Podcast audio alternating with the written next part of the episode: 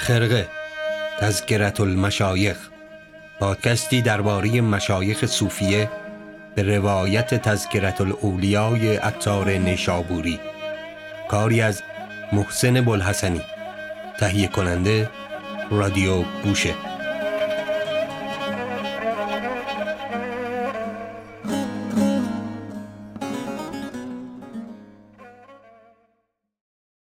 سلام. من محسن بلحسنی هستم و اینجا پادکست خرق است.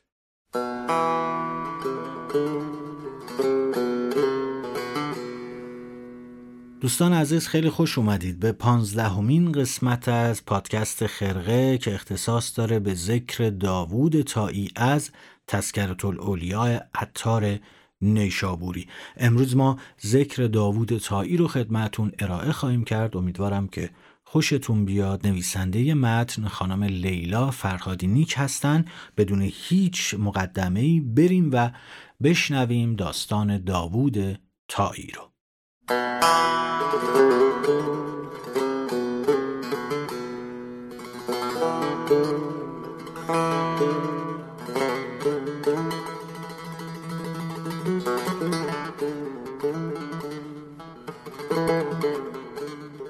و گفت الهی اندوه تو بر همه اندوه ها غلبه گرفت و خواب از من ببرد استاد شفیع کتکنی در شرح خودشون از تسکرت الاولیاء عطار درباره داوود تایی این چند خط رو می نویسن. ابو سلیمان داوود ابن نصیر تایی از مردم کوفه فقیه و محدث و زاهد قرن دوم هجری. در حوزه فکر به ابو حنیفه نزدیک بوده است. درباره او نوشتند که در مرحله از زندگی کتابهایش را در رود فرات افکند. بیشتر در عزلت و گمنامی زندگی کرده است.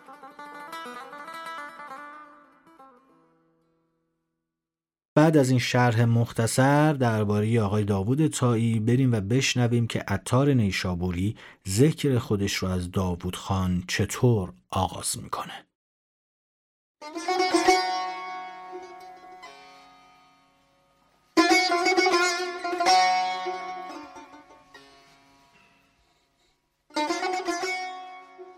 آخر آن شمع دانش و بینش آن چراغ آفرینش آن عامل طریقت آن عالم به حقیقت آن مرد خدایی داوود تایی رضی الله عنه.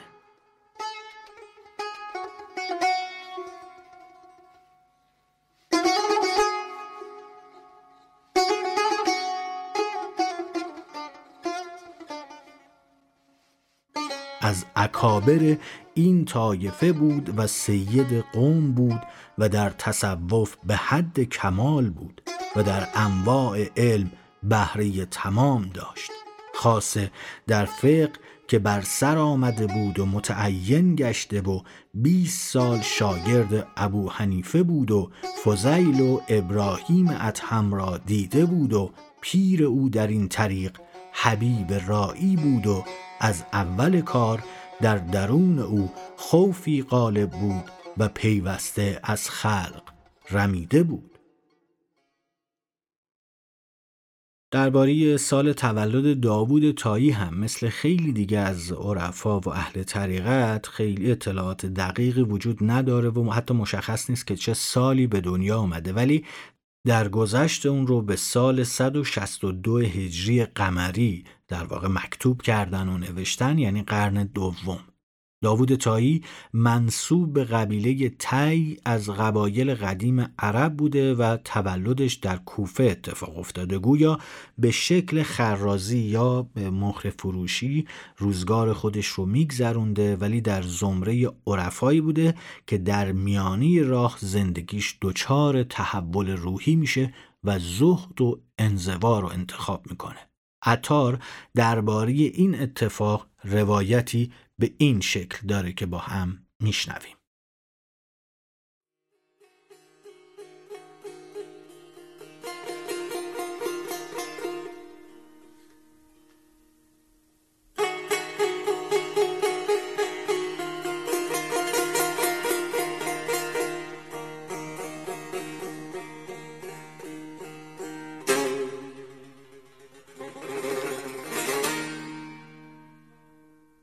سبب توبه وی آن بود که روزی میگذشت. نوهگری این بیت به عربی می گفت کدام سوی رویت بود که نخست در خاک ریخته شد و کدام چشمت بود که در زمین ریخته گشت؟ از معنی این بیت دردی عظیم در وی فرو آمد و قرار از او رفت.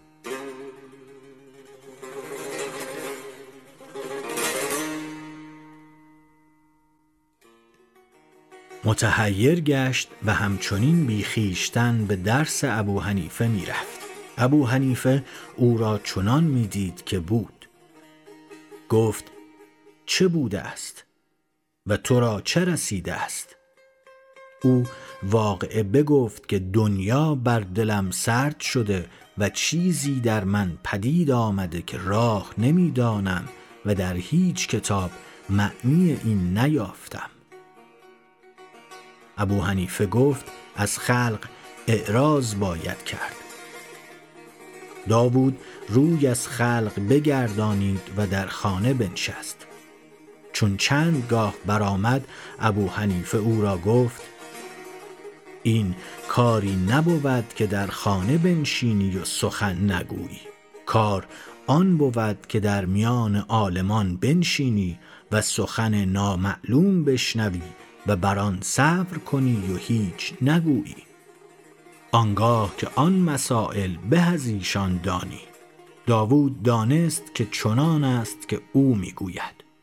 برخاست و یک سال به درس آمد و در میان بزرگان می نشست و البته هیچ نگفت و چون مسئله فرا رسیدی درونش از آرزوی گفتن آن جوش می‌زد که از همه به توانستی گفتن و محتاجتر از آن بودی که تشنه به آب. و صبر کردی و سخن نگفتی و بر استماع بسنده کردی. چون یک سال برآمد گفت این یک سال برای من کار سی سال بود.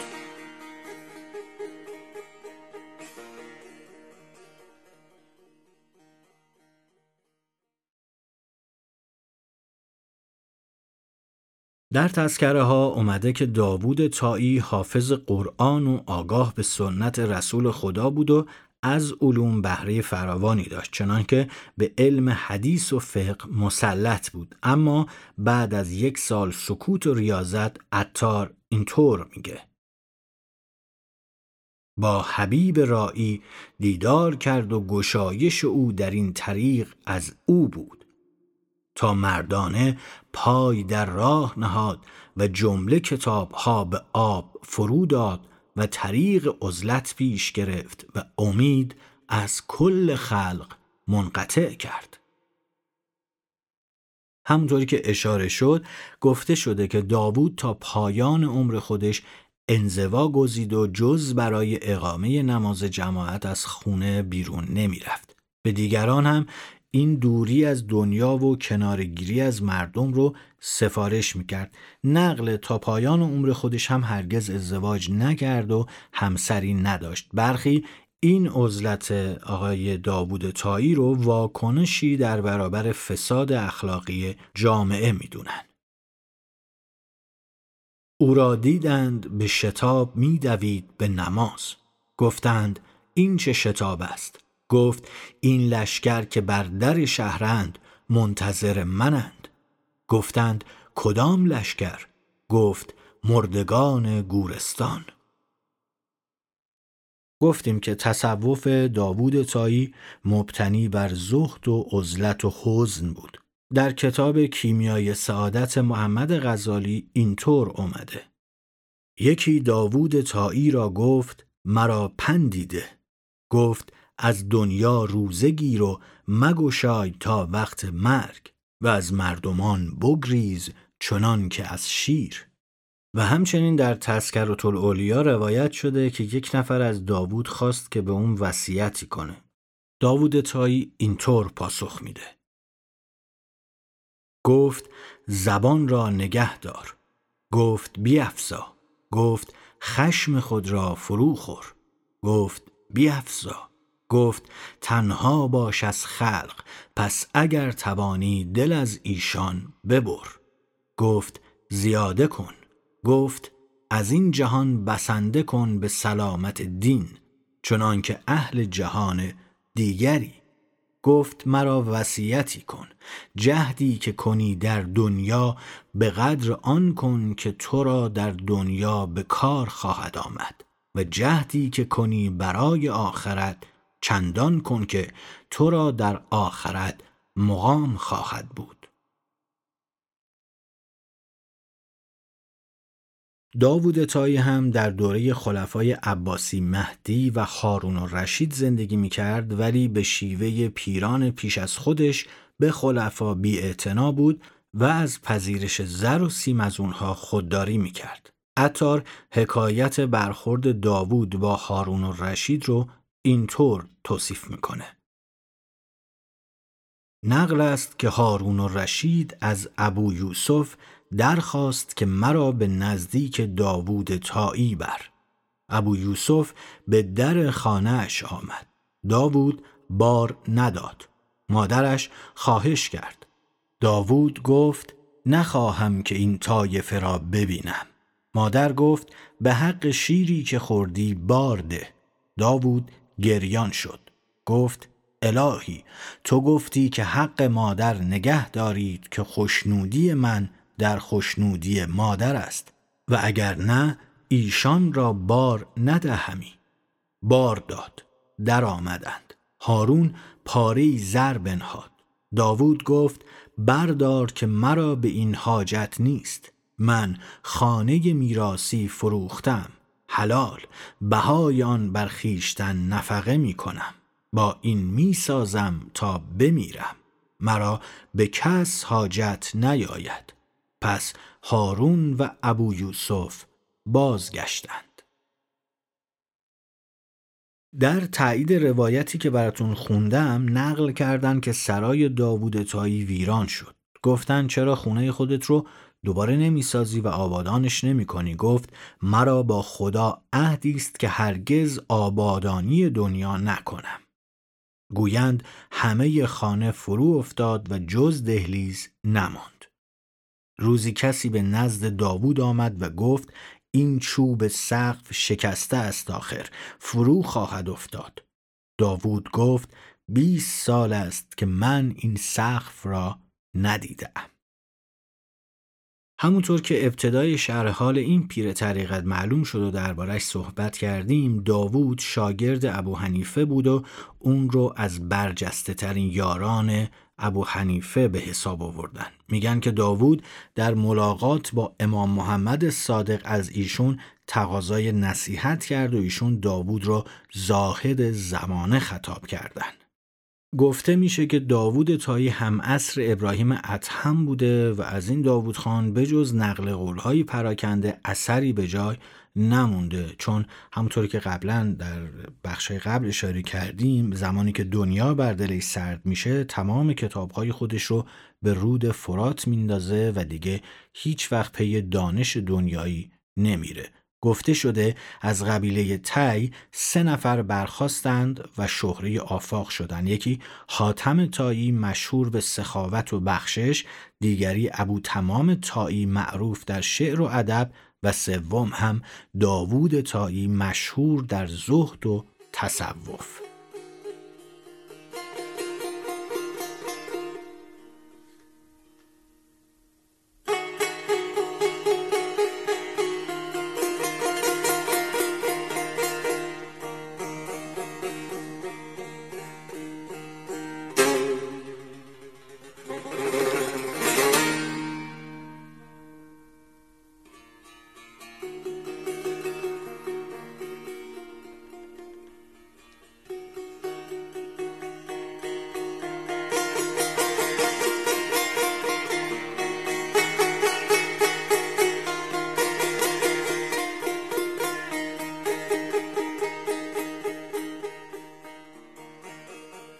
دوستان عزیز گفته میشه که داوود در کوفه از دنیا میره. گفتن که بعد از قرائت مکرر آیی از قرآن که در اون از آتش جهنم سخن گفته میشه داوود جان به جان آفرین تسلیم می‌کنه. از مادرش نقل شده همه شب نماز گذارد. چون آخر شب گشت در سجده آخر سر بنهاد و بیش بر نداشت. یکی از بزرگان همعصر داوود تایی هم گفته در آخر عمر در حال موت در جایی بسیار گرم و خراب قرآن می‌خواند. به او گفتم چیزی بخواهد. گفت شرمسارم که برای نفس درخواست کنم چرا که این نفس هرگز با من دوستی نداشته و من هرگز به مراد او رفتار نکردم. آن شب که داوود تایی درگذشت یکی به خواب دید که ملائکه در آسمان می آمدند و می رفتند. گفت این چه شب است؟ گفتند امشب داوود تایی فرمان مرگ یافته است و بهشت ها برای وی بیاراستند. پس از آسمان آواز آمد ای اهل زمین. داوود تایی روی به حق آورد و به حق رسید و حق از او راضی است. بیننده خواب برخواست تا بیاید و خواب با داوود بگوید. آواز در افتاده بود که داوود تایی وفات یافت و به مرگ او از آسمان آواز آمد. رحمت الله علیه.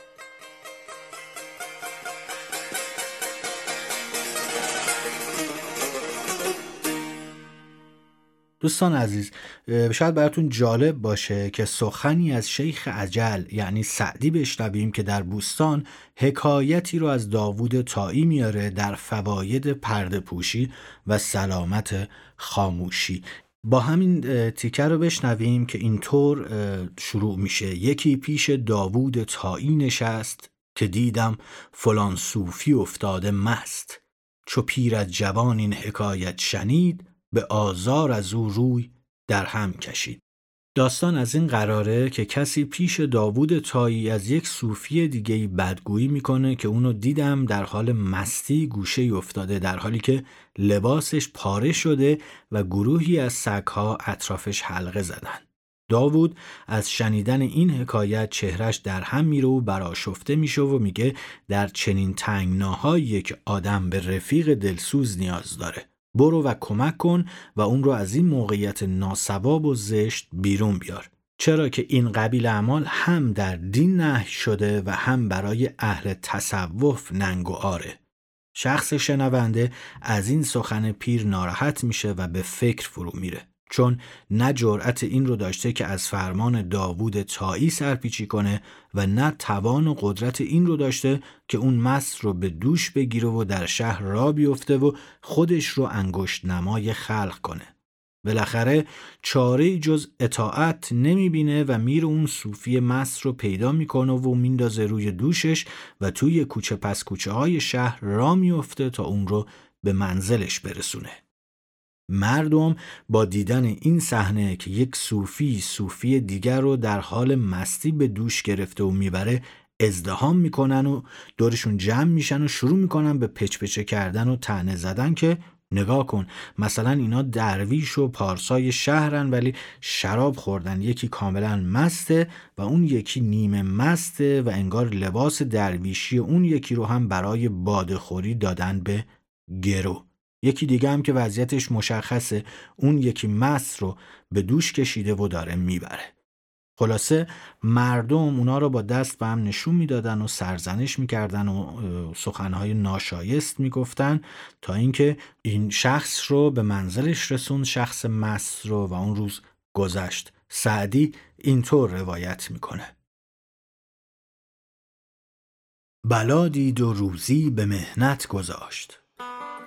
به ناچار بردش به جایی که داشت.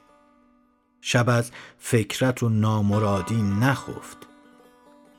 دگر روز پیرش به تعلیم گفت مریز روی برادر به کوی که دهرت نریزد به شهر روی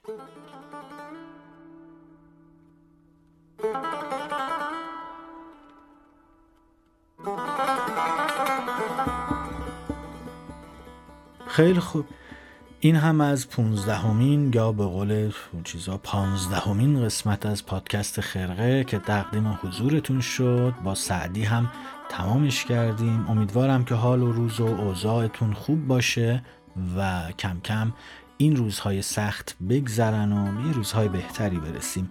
خیلی متشکرم که شنونده ما بودید. سپاسگزارم. من به همراه همکارانم در رادیو گوشه تشکر می‌کنیم از شما. عزت زیاد و خدا نگهدار.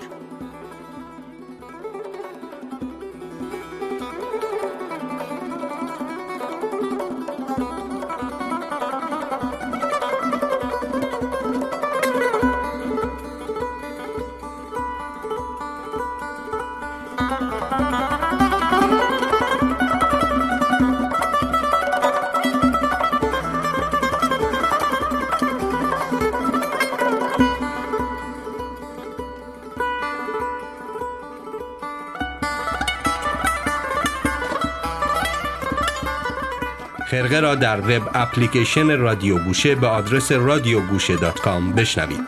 در این web application پادکست های متنوع، کتاب های صوتی و کلاس های آنلاین صوتی در گوشرس شما هستند.